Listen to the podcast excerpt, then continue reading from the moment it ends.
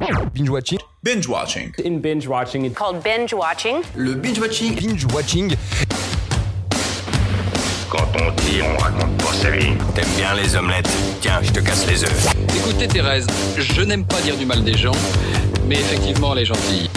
Je crois que ce serait préférable que tu mettes ta ceinture. Ça compte je trouve la peau des gens avant mon petit déjeuner. Et action Bonsoir à toutes et à tous et bienvenue dans Binge Watching, le podcast qui est censé revenir sur les sorties de la semaine. Bonsoir. Alors oui, euh, petite nouvelle, euh, bah les cinémas, bah ça va pas rouvrir. La semaine dernière, j'avais dit que ça allait rouvrir, euh, que c'était censé être les derniers binge watching classiques. Euh, et ben non, on en a encore euh, jusqu'au 7 ou 8 janvier, je crois. En attendant, moi je me fais des classiques, hein, j'essaye de, combler ce manque euh, comme il faut. Euh, c'est pour ça cette semaine j'ai vu pas moins de 7 films, donc euh, c'est plutôt cool. J'ai vu Mon Inconnu de Hugo Gélin, enfin j'ai revu Mon Inconnu. J'ai vu Le Dernier des Mohicans de Michael Mann avec Daniel Day-Lewis notamment. J'ai vu un animé, je sais pas, c'est pas mon genre, mais je me suis bien pris dedans. C'est Your de Makoto Shinkai. J'ai vu Memento de Christopher Nolan. J'ai vu Mérine, alors partie 1 et partie 2. Et enfin, j'ai vu Seul au monde de Robert Zemeckis avec euh, Tom Hanks. Voilà. Donc euh, au programme, comme d'habitude, un qui suis-je, des anecdotes, une mention honorable, un top 3 et enfin la Dream Team. Allez, on commence tout de suite.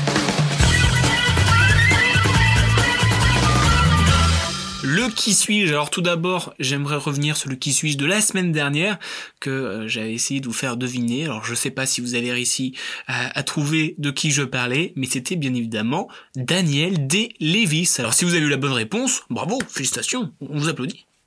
Et du coup, cette, euh, cette semaine, on passe avec un, nouveau qui suis-je.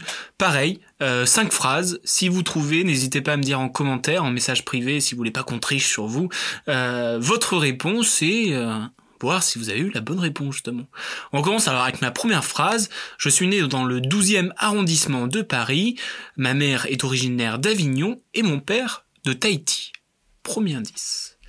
Deuxième phrase, je démarre mes études de théâtre au studio Le Magasin et je décroche mon premier rôle dans la comédie populaire Le Cactus, réalisé par Michel Munz et Gérard Bitton. Est-ce que vous avez une idée? Peut-être pas, toujours pas. Euh, après plusieurs apparitions dans des films et séries télévisées françaises, je décroche un second rôle dans la populaire série 10%, créée par Fanny Herrero. Quatrième euh, indice, et on est un petit peu dans l'actualité, car euh, je ne suis pas habitué des doublages, pourtant j'ai une voix assez euh, reconnaissable, mais on peut m'entendre dans la série Calls de Timothée Hochet, qui sort, qui a sorti la semaine dernière, il me semble, la saison 3. Voilà, et j'interprète Tom. Ça, ça peut pas vous aider, mais voilà. Alors là, vous avez trouvé. J'ai joué deux fois avec Cédric Clapiche et je suis aussi connu pour ma bande de potes à la fois à l'écran, mais aussi dans la vraie vie. Alors, qui suis-je? Donc je répète, si vous avez la bonne réponse, n'hésitez pas à me contacter pour, pour me dire euh, qui vous pensez que c'est, tout simplement. Allez, on passe tout de suite aux anecdotes.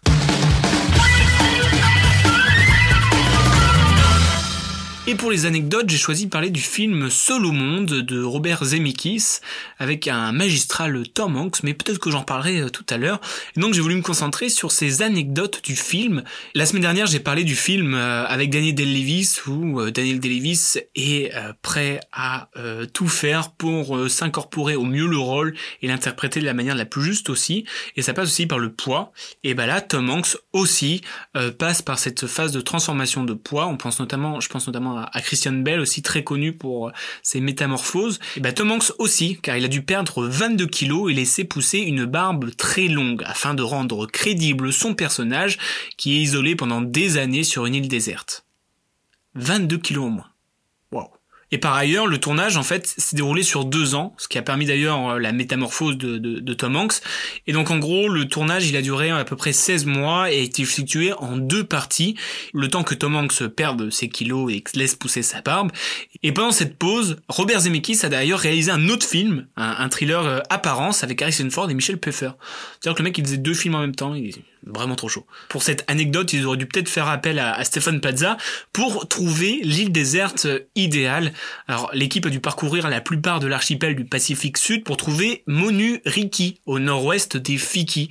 Et oui, c'est le nom de cette île volcanique qui possède un pic escarpé et une jolie plage de sable fin ainsi que ses cocotiers, le cadre idéal pour notre héros solitaire. Mais il faut savoir qu'il n'y a pas que les acteurs qui s'impliquent à fond dans le rôle, on peut penser aussi au scénariste du film, Chuck Noland. Afin d'écrire de la façon la plus réelle possible, il a choisi réellement de tenter euh, l'expérience entre guillemets seul au monde. Euh, il s'est exilé volontairement sur une île au large du Mexique. Et c'est cette expérience qui lui a permis d'écrire un scénario assez réaliste en fonction de ce qu'il a vécu en fait. Il dit même, je cite, Livré à moi-même, j'ai appris à localiser une source d'eau potable, à utiliser du silex en guise de couteau, autant d'expériences basiques qui furent ultérieurement développées et incorporées au script. Le mec s'engage à fond quoi. On peut compter sur lui.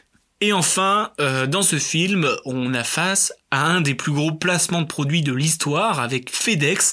Et oui, l'entreprise de transport revient très très souvent dans le film, car c'est entre guillemets grâce au colis de FedEx que notre héros peut équiper et survivre. Enfin, c'est aussi à cause de lui qu'il est sur cette île.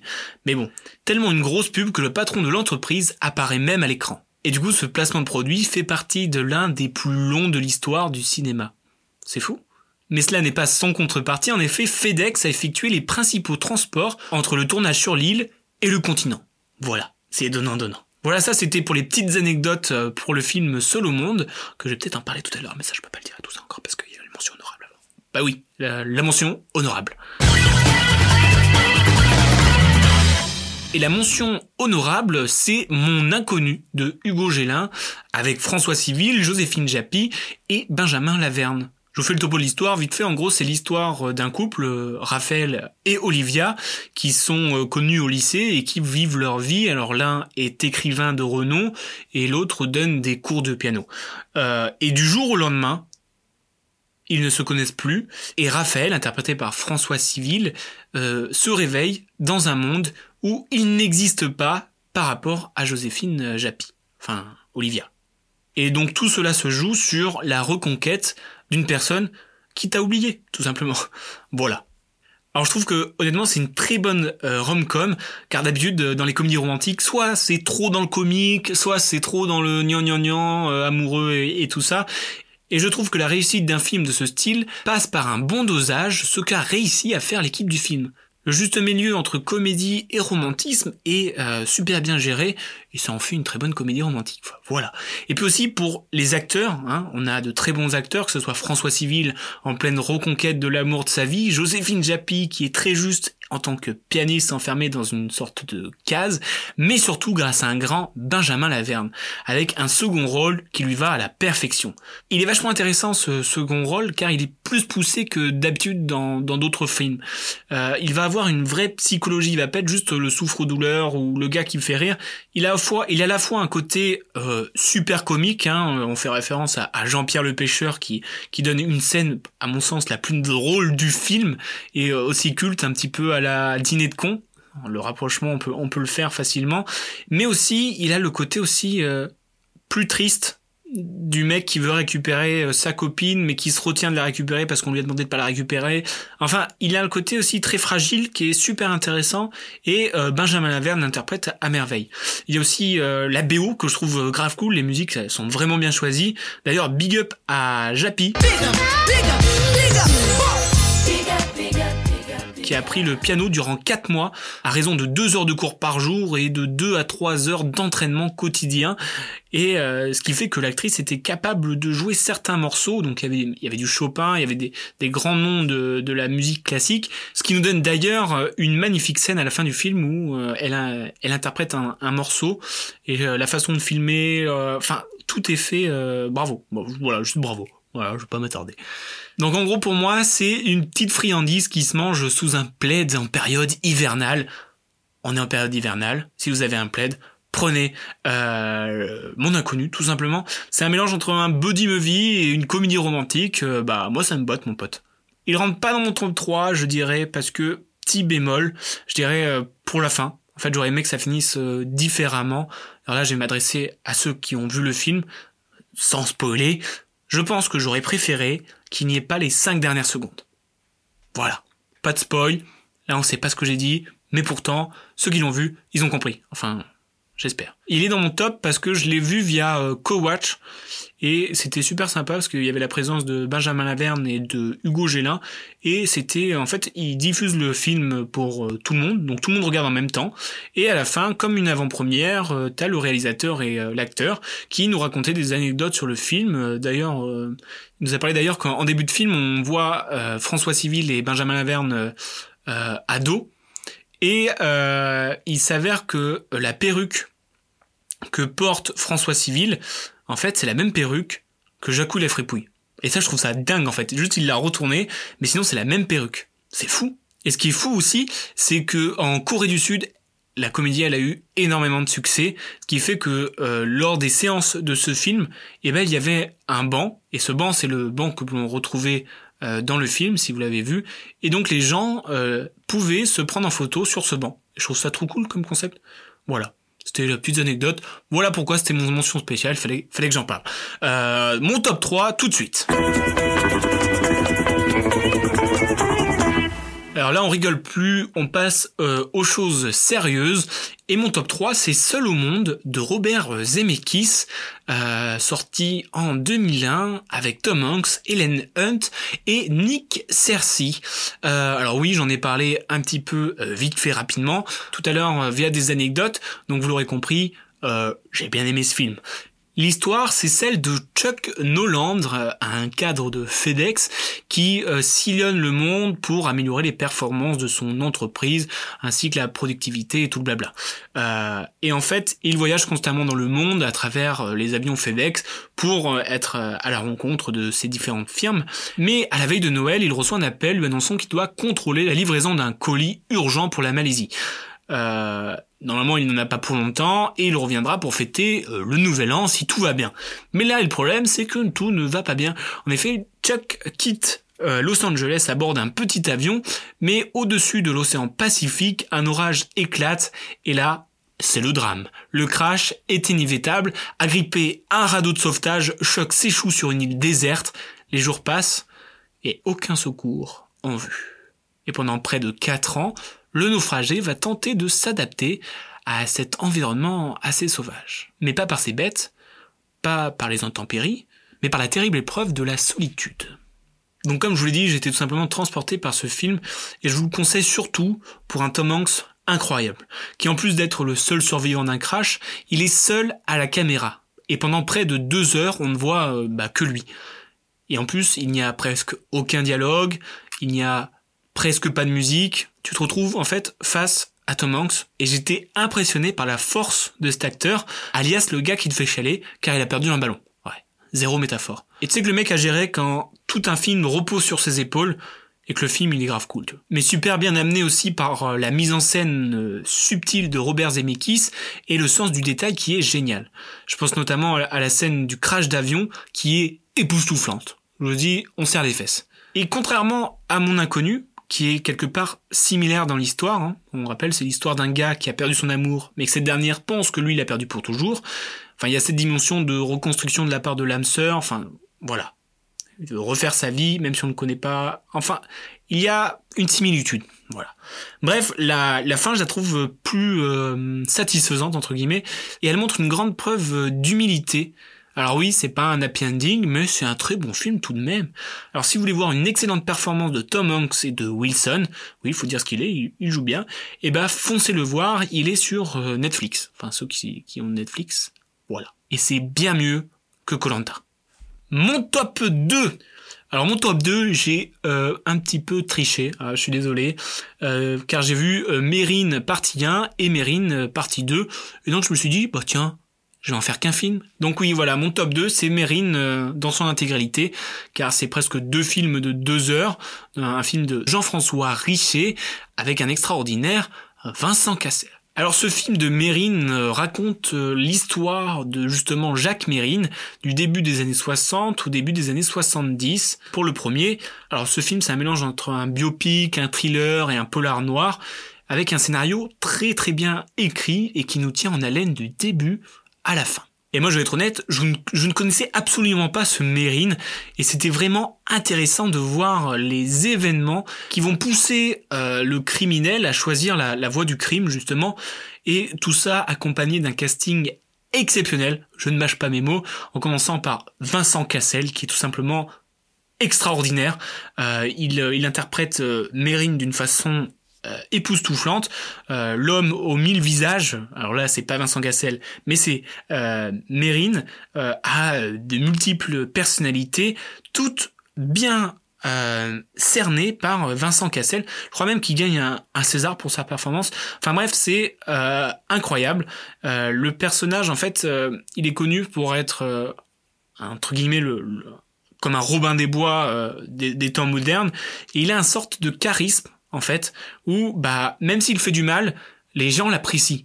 Les gens euh, voient en lui un sorte de anti-héros que l'on admire, et je trouve que Vincent Cassel a réussi parfaitement à prendre ce personnage car euh, bah on l'aime bien, toi. Il arrive à rendre ce personnage en fait attachant et euh, à le faire à le faire paraître sympathique alors que ce mec est super dangereux, il est immoral, il est égocentrique, il est violent et sans pitié. Et donc je continue avec le, casting, les seconds rôles aussi sont excellents. J'ai rien que les premières secondes où j'ai vu le casting, je fais waouh, il y a du monde.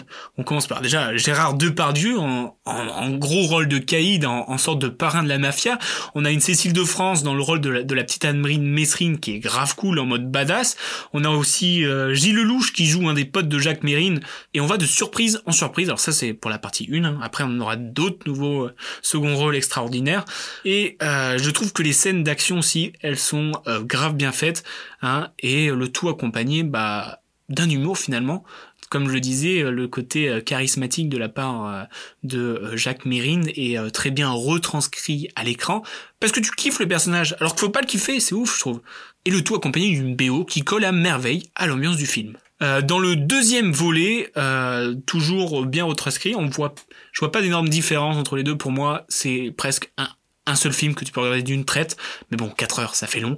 Et euh, dans le deuxième volet, en fait, on voit plus euh, façon d'agir face aux, aux, médias, face aux policiers, face à la France finalement. Et donc, on voit son côté, euh, il veut être euh, entre guillemets glorifié. Enfin, c'est c'est très complexe comme personnage et c'est très bien décrit à l'écran.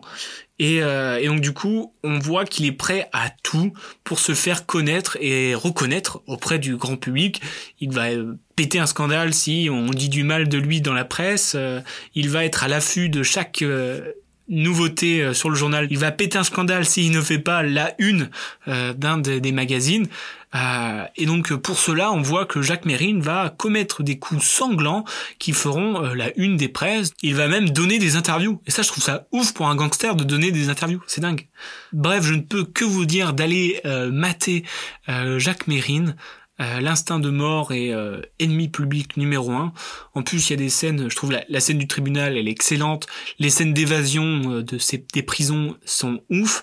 Et le tout bah, retrace un petit peu cette légende de Jacques Messrine. Et, je vous conseille de ouf. Alors je vous avoue qu'après, j'ai pas pu m'en empêcher de d'aller voir qui était ce gars pour de vrai, avec les images d'archives, etc. Donc c'est c'est passionnant. Voilà, c'est le mot, c'est passionnant. Et tout de suite, on va passer au top 1, que j'ai tout, tout, autant trouvé passionnant. C'est Memento de Christopher Nolan. Alors Memento, ça raconte l'histoire de Leonard Shelby qui n'a qu'une idée en tête, traquer l'homme qui a violé et assassiné sa femme afin de se venger. Bon, sa recherche du meurtrier est rendue plus difficile par le fait qu'il souffre d'une forme rare et incurable d'amnésie. En fait, en gros, il se souvient de son passé plus lointain, mais sur la mémoire à court terme, bah c'est fini. Donc c'est tous les euh, quarts d'heure, toutes les demi-heures, il ne sait plus où il se trouve, où il va et pourquoi. Et donc pour ne pas perdre son objectif euh, de retrouver l'assassin de sa femme, il a structuré sa vie avec des fiches, des notes, des photos et même des tatouages sur le corps. Et c'est ce qui l'aide en gros à garder contact avec sa mission, à retenir les informations et à garder une trace sur ce qu'il fait, sur qui il rencontre et sur les faits auxquels il a affaire. Et honnêtement, Memento, c'est l'un des thrillers les plus intelligents que j'ai pu voir. Et cela est dû par euh, le schéma un petit peu narratif qui est innovant et qui est l'élément principal qui fait la force de ce, euh, de ce thriller. En fait, l'histoire est euh, montée d'une manière assez particulière. Donc en gros, on voit la fin en premier, et à chaque perte de mémoire, on revient en arrière, on revient en arrière, etc., etc. Mais en même temps, en noir et blanc, on va voir une autre séquence mais vers l'avant. Alors oui, ça va pas être compliqué, je vous vois déjà froncer les sourcils, mais c'est assez fluide euh, à l'écran, je vous l'assure. Euh, et en fait, on va euh, revenir et avancer jusqu'à ce que le noir et blanc arrive à hauteur du couleur.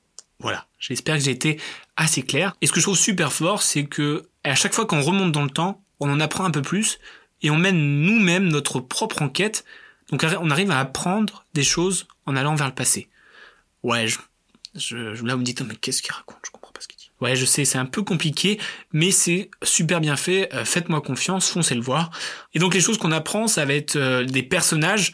À chaque fois qu'il y a un nouveau personnage, on va se demander comment il l'a rencontré, d'où il vient, qui est-il. Ce qui fait que à, à chaque remontée, il y a beaucoup de retournements de situation qui jouent avec cette fameuse quête de euh, Léonard et euh, à chaque fois, les éléments qu'on a, ça forme un, tout qui nous permet de nous-mêmes faire notre propre enquête. Et je trouve ça super cool. Les acteurs que je n'avais pas vus ailleurs, comme euh, Guy Pearce ou Carrie Ann Moss ou Joe Pantoliano, eh ben ils font une performance d'acteur super bien. Ils sont super forts. Non, j'aime beaucoup le, le message du film entre guillemets que euh, une personne d'un handicap plus le fait de mal vivre une situation euh, il se rendre très vulnérable par rapport à ceux qui en tirent profit. Et donc on se demande qu'est-ce qui est le plus handicapant l'handicap en tant que tel ou tout ce qui l'entoure. Et la façon dont c'est fait c'est bien amené. Voilà. J'aime aussi le côté fin ouverte où à la fin du film on fait attends, mais c'est-à-dire que ça, que ça, que ça. Et là, on s'imagine euh, 10 000 plans, on va regarder des théories, et euh, c'est une, une fin où toi-même, tu peux te dire, euh, moi je pense que c'est ça. Et il y a le côté doute qui plane, qui est super intéressant et que moi j'aime beaucoup euh, réfléchir et me dire, mais mais s'il avait fait ça, c'est pas possible que ce soit cette théorie. Et j'aime beaucoup les films à théorie. Bon, bien sûr, faut euh, ne pas être dans, faut être dans le bon mood. Hein, il faut être prêt à regarder un film Memento. On va dire, c'est comme du Tenet, comme du Inception. C'est, il faut euh, être prêt à ce qu'on regarde, je pense si on pense voir une comédie française et qu'on tombe sur Memento, je pense qu'on va pas l'accueillir de la même façon. Mais si vous êtes en mode polar, euh, en mode euh, euh, enquêteur, en mode Sherlock Holmes, je pense que vous allez kiffer de ouf ce film. Donc après je peux pas trop en parler parce que sinon je spoil forcément et j'ai pas envie de vous spoiler un film comme ça. Mais en gros, si vous aimez les films avec une atmosphère constamment maintenue et avec un dénouement scotchant, je n'ai qu'un mot, c'est Memento.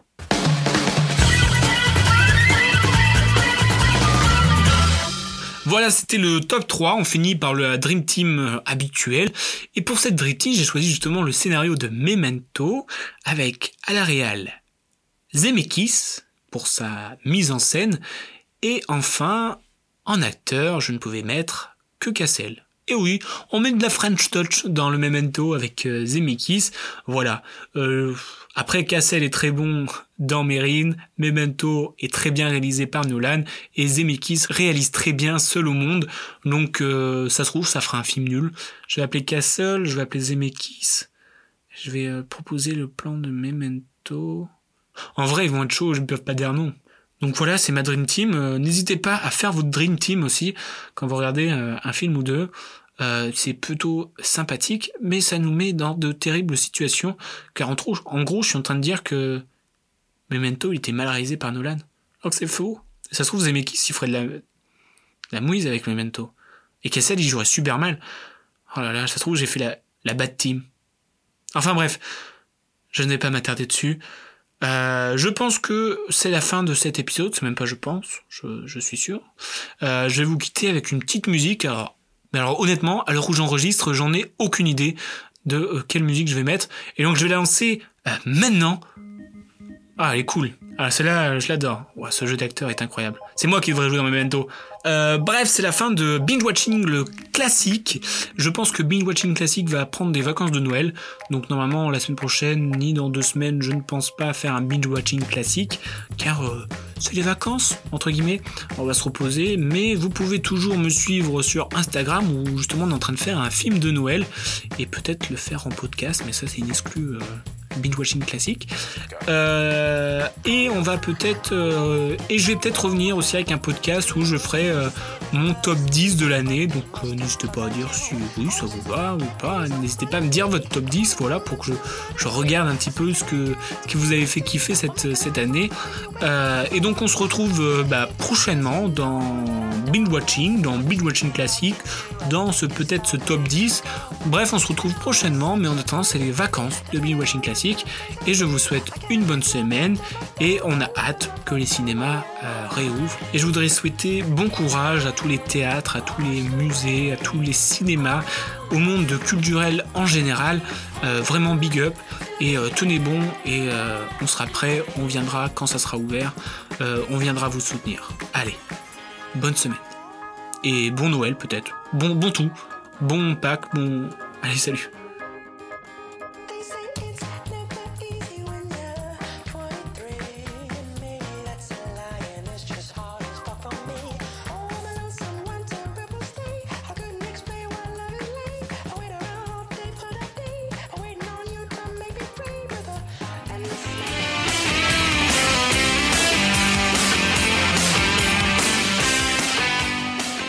Mais en tout cas, c'est pas le mien, donc c'est pas le bon. Tu vois ce que je veux dire